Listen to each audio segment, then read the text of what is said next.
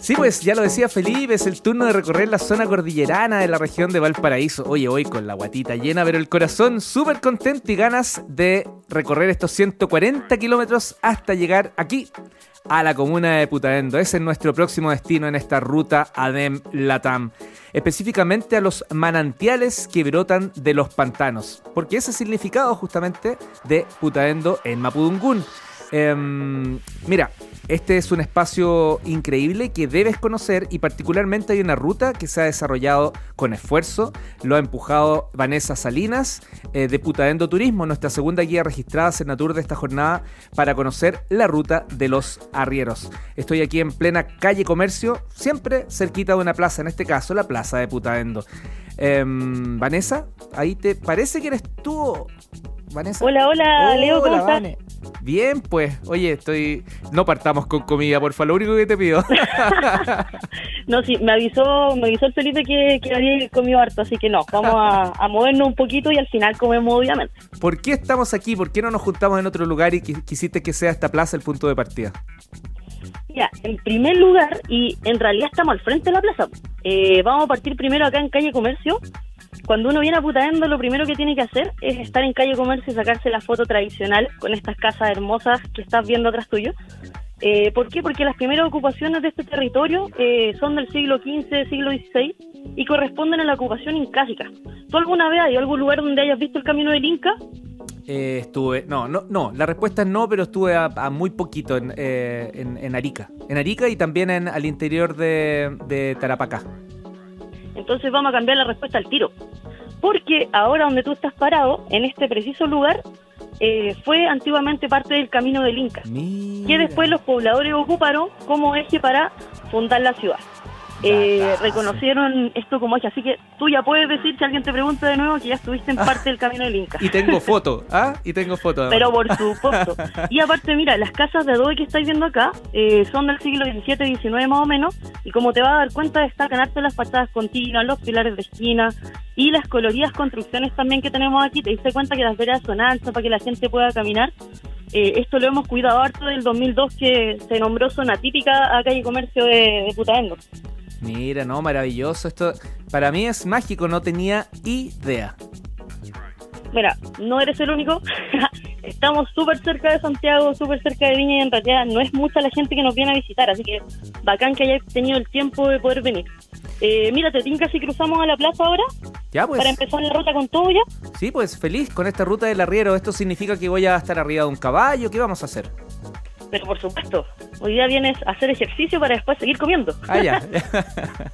Mira, vamos a continuar en la Plaza Armas, y hay un punto de interés que siempre la gente viene a visitar, que es la iglesia. Como te das cuenta, la estructura es bastante grande.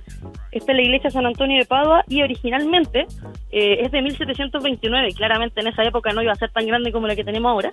Antes era de adobe, cal y totora. Pero ya en 1800 se decidió construir algo muy similar a lo que estás viendo ahora, con ladrillo y con madera. Pero como sabemos que somos país sísmico, en el terremoto del 65 y 71 se nos vino abajo esto. Y adivina, cuando dijeron, armemos esta cuestión de nuevo, dijeron que no. Nah, ¿cómo? No te creo, sé que cuidamos tanto el patrimonio, mentira. ¿Cierto que sí? Pero ¿qué pasó? Que en el año 75, un sacerdote canadiense que llegó, que el padre Osvaldo Seri, empezó a juntar fondos y capitales europeos, y con la misma gente del pueblo, que en su mayoría son católicos, pudieron lograr reconstruir la estructura como la estás viendo ahora, que es muy similar a la estructura principal, y ya en 1990 se entregó tal como la estás viendo aquí. Es uno de los puntos que más vienen a ver, sobre todo los fines de semana, las personas de adultos mayores, pasan mucho a visitar la iglesia y el templo.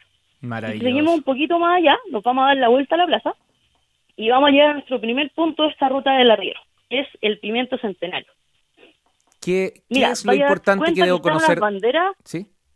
Hay unas banderas chilenas y argentinas, ¿la alcanzáis a ver de aquí? Sí, pues. ¿Y por qué están los argentinos acá? Messi. Messi. Un poquito más atrás. Nos vamos a ir un poco más atrás. Maradona. ¿Tú sabías que Putaendo es el primer pueblo libre de Chile? No. No tenía idea. Oh, ya. Estamos al dedo ahí. Sí, pues. Mira, Putaendo es conocido por ser el primer pueblo libre de Chile. ¿Y por qué te cuento esto? Porque en este Pimiento Centenario que estás viendo y también en esta escultura que puedes apreciar, que fue hecha por el escultor putaendino Sergio León, dice la historia, no la leyenda, la historia, que San Martín amarró su caballo cuando vino. San Martín, che, ya sé. ¿Y sí, qué... viste, nos fuimos un poco más atrás. ¿Y qué hizo?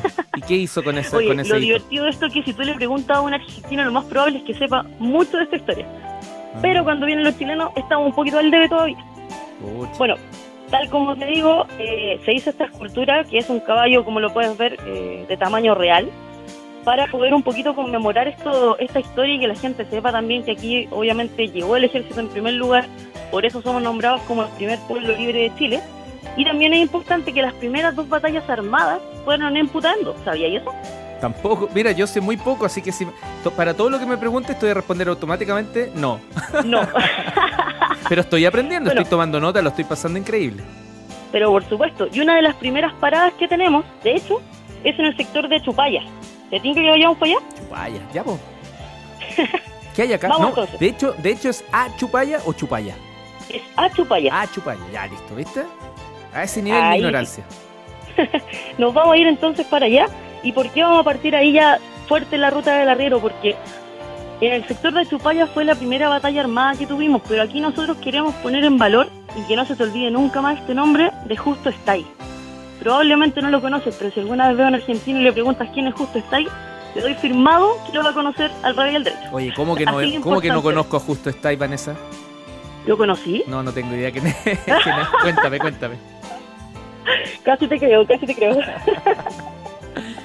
Mira, Justo Estay era un bacano, era un arriero, medio putaendino, medio argentino, porque como sabrán los arrieros se mueven por la montaña, van llevando a sus animales a los distintos lugares, ¿cierto? ¿Cierto? Es un baquiano de Putaendo que fue la mano derecha de San Martín. No sé si alguna vez tendrás la oportunidad de ir a la cordillera, podrías tenerla en el verano porque hacemos esta misma ruta en febrero por si acaso, te paso el dato. Maravilloso. Y para cruzar la cordillera no tenemos señalética, pues. No es que tú vayas subiendo por el cerro y de repente te encontrás un disco padre, dobla a la derecha, dobla a la izquierda, no, eso no lo vaya a tener, claramente. Y son caminos muy chiquititos, entonces tenemos que andar con una persona experta para que pueda ver el cielo y diga, oh, viene una tormenta, oh, sabéis que vamos a tener que acampar. Entonces, la mano derecha de San Martín era este arriero putaendino que se llamaba Justo Estay.